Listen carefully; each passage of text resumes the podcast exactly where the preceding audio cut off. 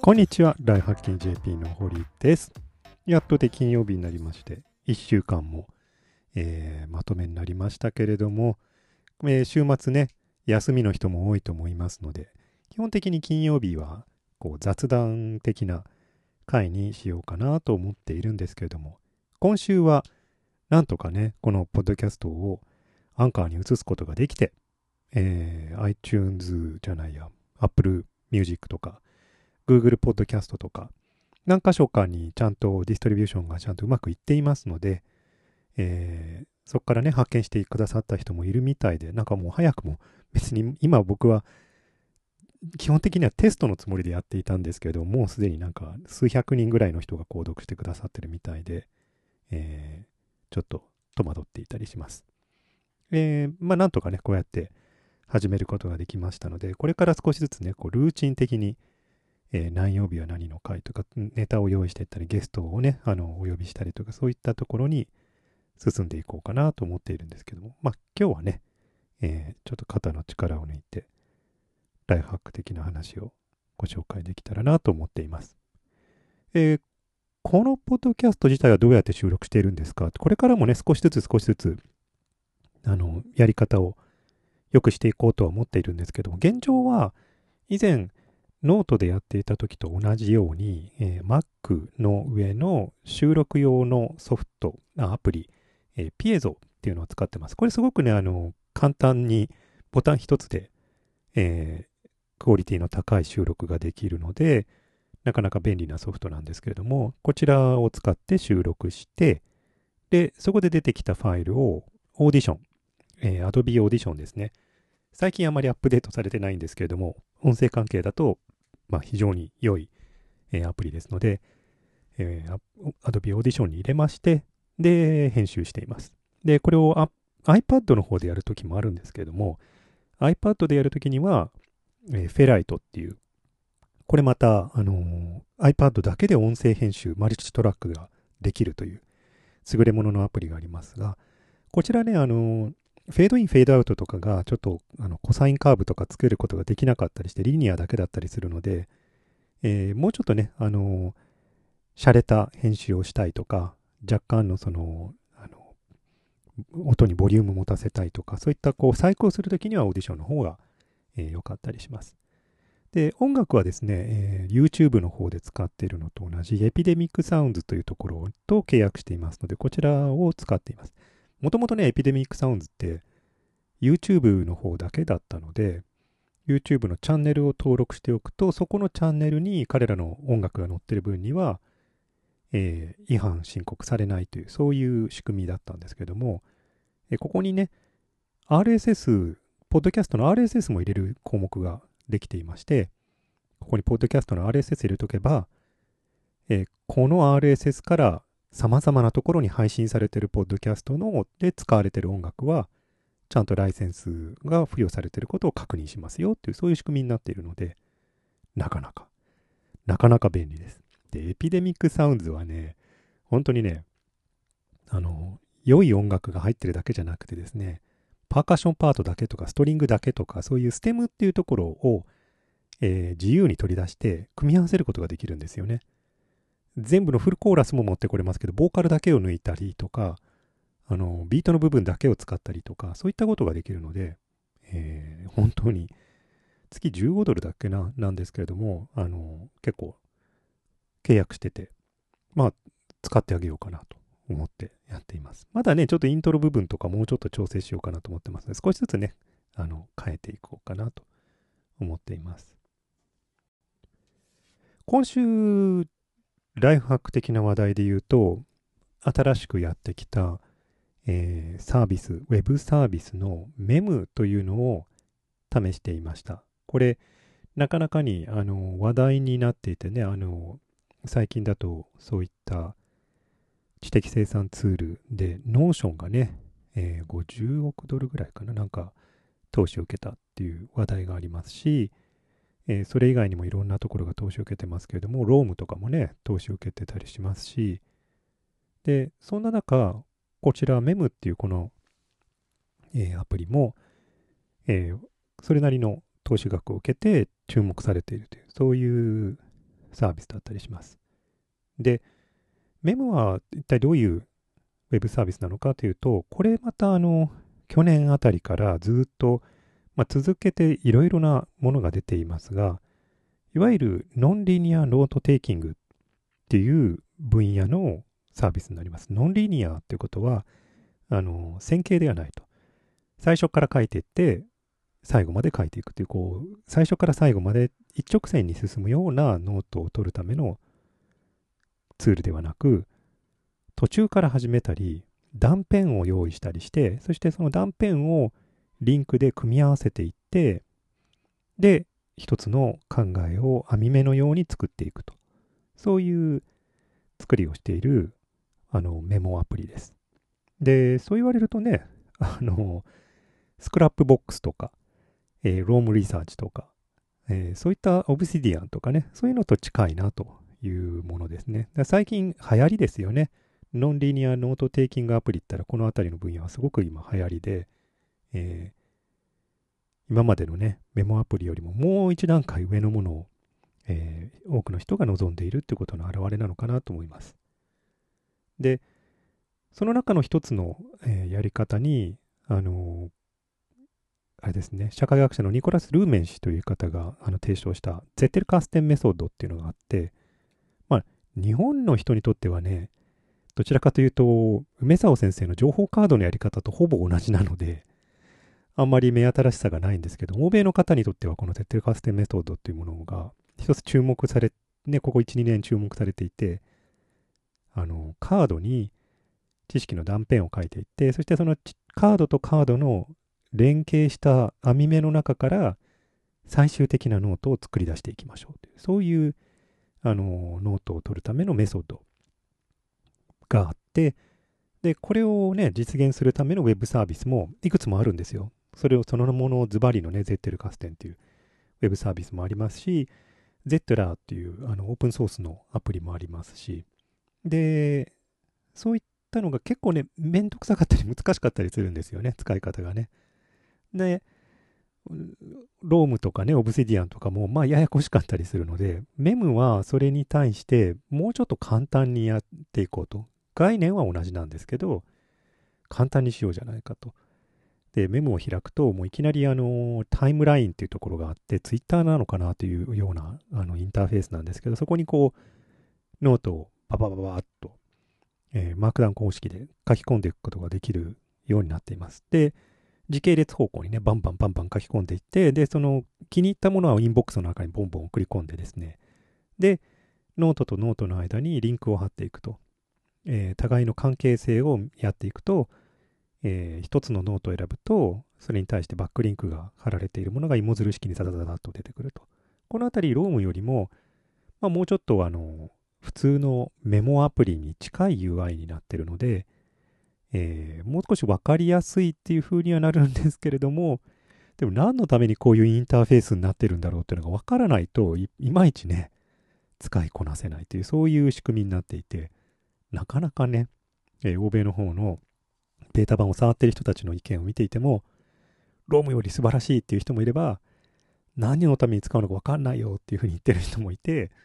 えー、まだまだね、この分野、成長する、こう、ところなんだなっていうのがわかります。ただちょっと残念なことにですね、このメムっていうサービス、えー、日本語がね、ややこしくて、このタイムラインの欄のところに入力し始めると自然にさっとこう入力、編集画面に遷移するんですけど、そういった UI が2バイト入力ですね、いわゆる日本語入力、あのフロントエンドプロセッサーが入ってくるような処理には向いていないんですよね。だから遷移しなかったり、入力した文字が無視されたり、消えてしまったり、検索でやっても引っかからなかったり、えー、本来のメムらしさが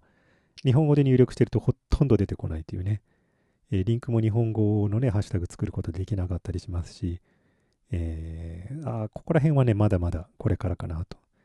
今時のね、ウェブサービスですから、いずれはね、ユニコードでの、えー、処理に全て対応してくれると思うんですけれども、まあ、現時点では、えー、そうなっていないので、ちょっと英語で使い始めているというところですね。まあ、それ以外にもね、 RemNote とか、なんかこういろいろなね、えー、サービスがたくさん増えていますし、最近だと Notion が話題ですけど、 Notion はね、なんかこう、どちらかというともうちょっと設計は、今話題ですし、すごい機能は満載なんですけど、設計そのものはどちらかというともうちょっと古い時代のウェブサービスに属していたりするので、このあたりね、今本当に急速に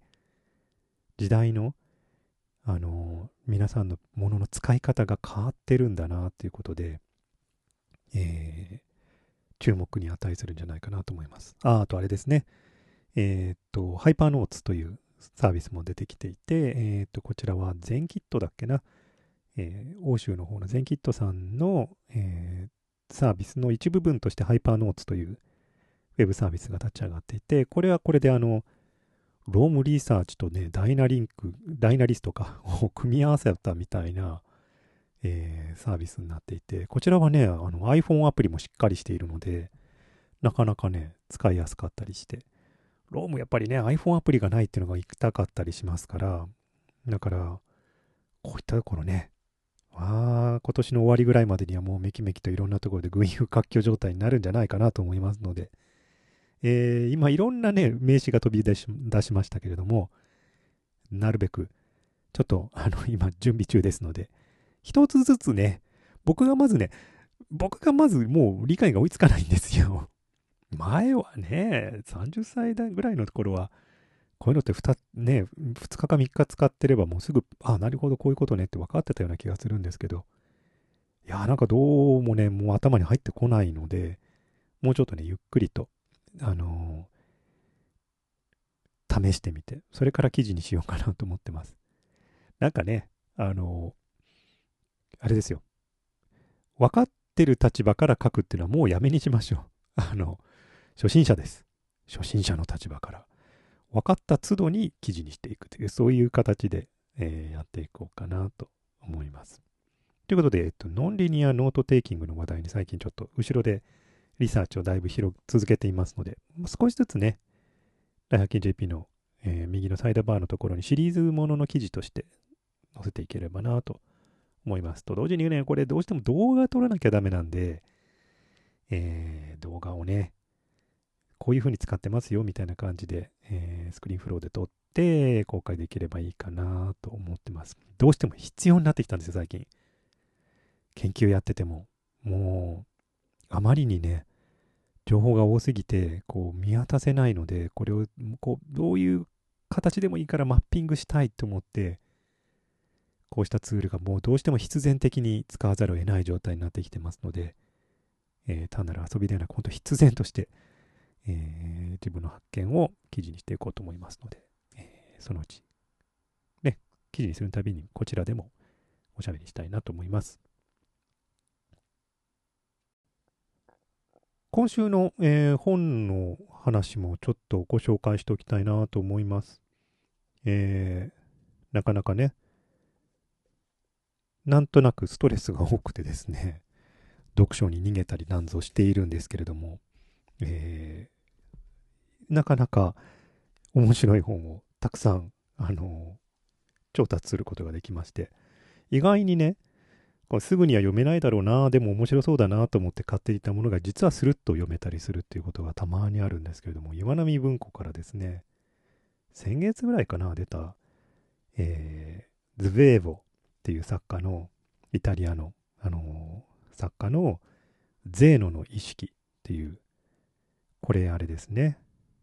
あのー、ジェームズ・ジョイスのユリシーズのレオポルド・ブルームの一種モデルにもなったようなね主人公なんですけれどもねユリシーズといえば意識の流れみたいなね叙述方法が有名ですけどその意識の流れの手法を一種垣間見せている作品で主人公ゼーノがこう医者の勧めでこう自分の回想録を書くっていうそういう体裁の小説なんですけどももうずっとねこう自分の身に起きたことっていうのをずっとこう回想してて、で、これまた情けない男なんですよね、これが。ね。虚栄心とか、こう、この女性に告白したら絶対にこうね受け入れてもらえるに違いないみたいなこううぬぼれとか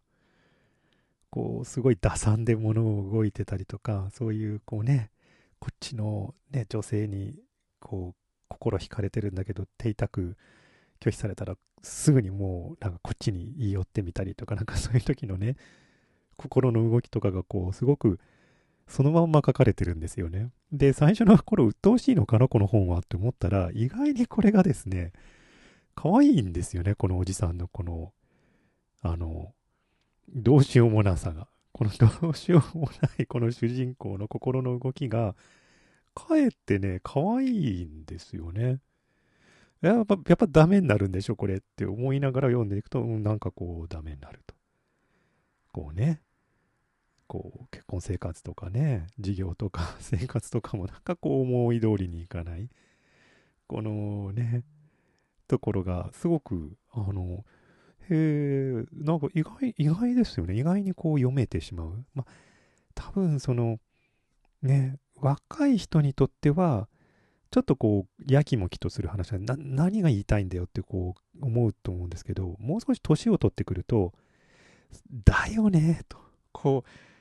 なんかこう、あの、思い通りにならない、この自分という器の小ささ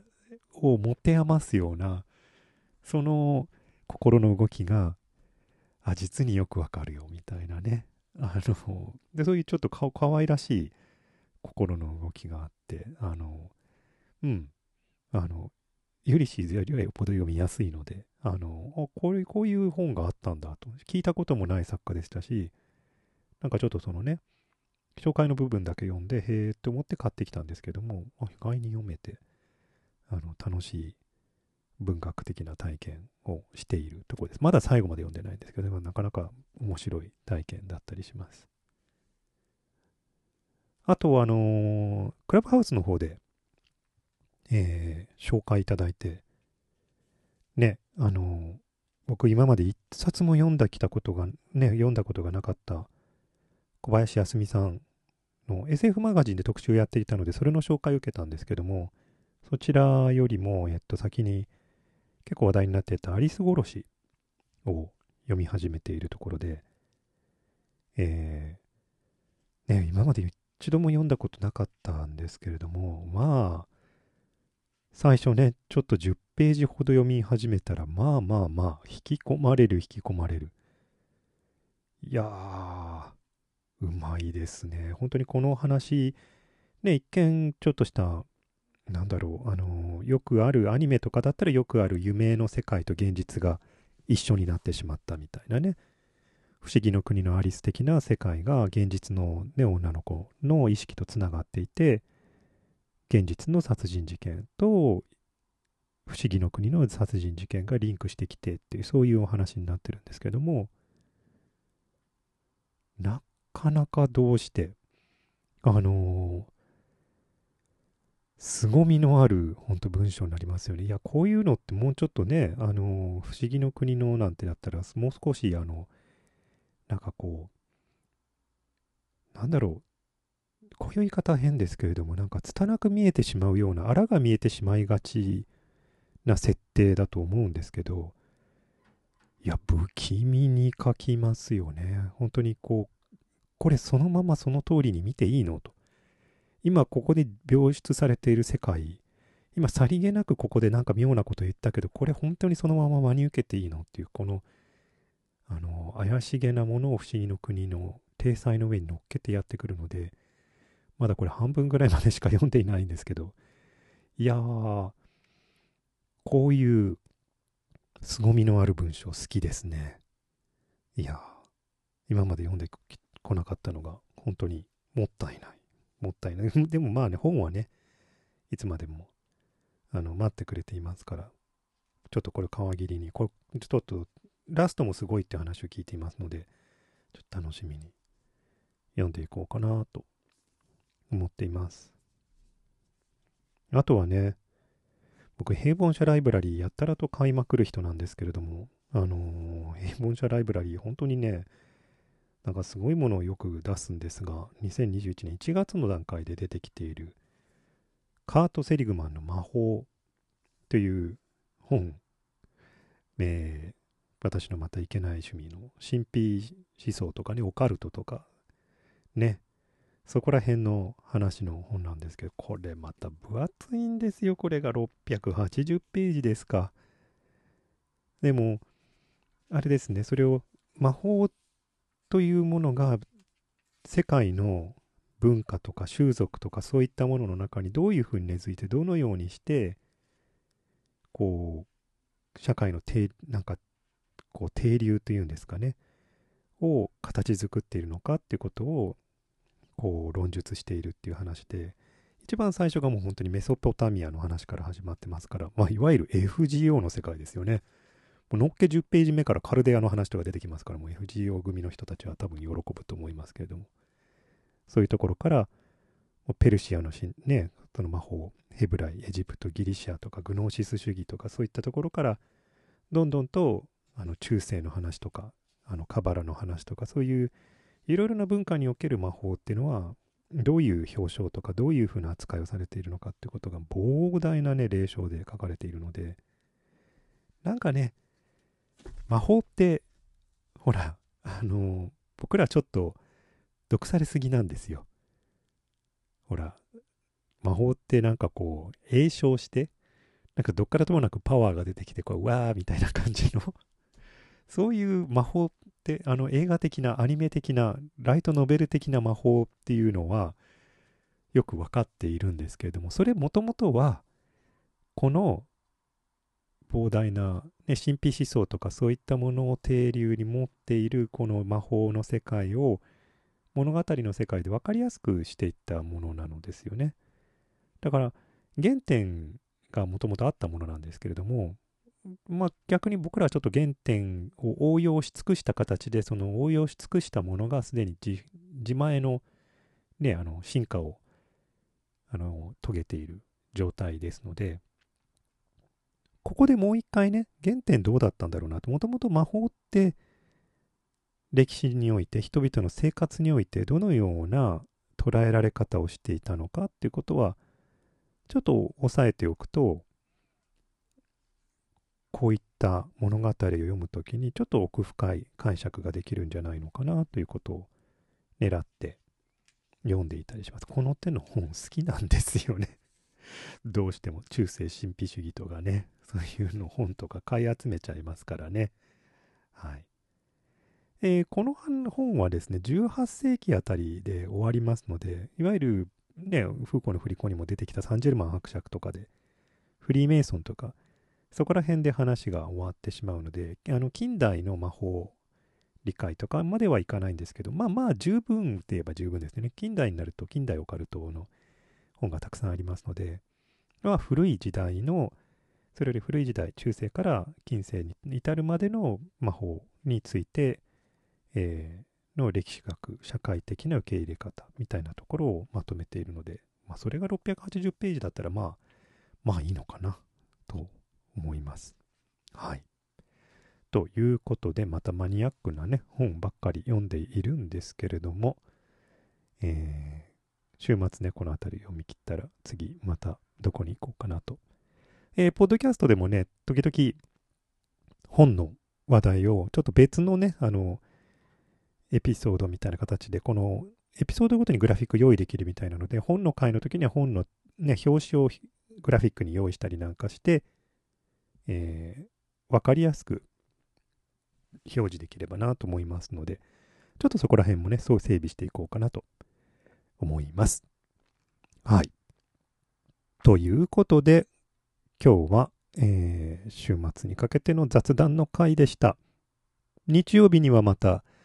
えー、日曜日の昼ですね、に、えー、ピアレスゆかりさんと塚越悦子さんと一緒にクラブハウスでですね、今週のクラブハウスっていうのを毎週やっていますので、もしクラブハウスにアカウントを持っておられる iPhone 使いの方でしたらば、えー、昼の、日曜日の昼の12時からやっていますので、どうぞ聞いてみてください。あと同じく日曜日の夜10時からは、えー、いつも通り、ライフハックライブショー、YouTube ライブをやっていますので、今週のね、いろんな話題を全部総括するという、そういう番組をやっていますので、そちらの方も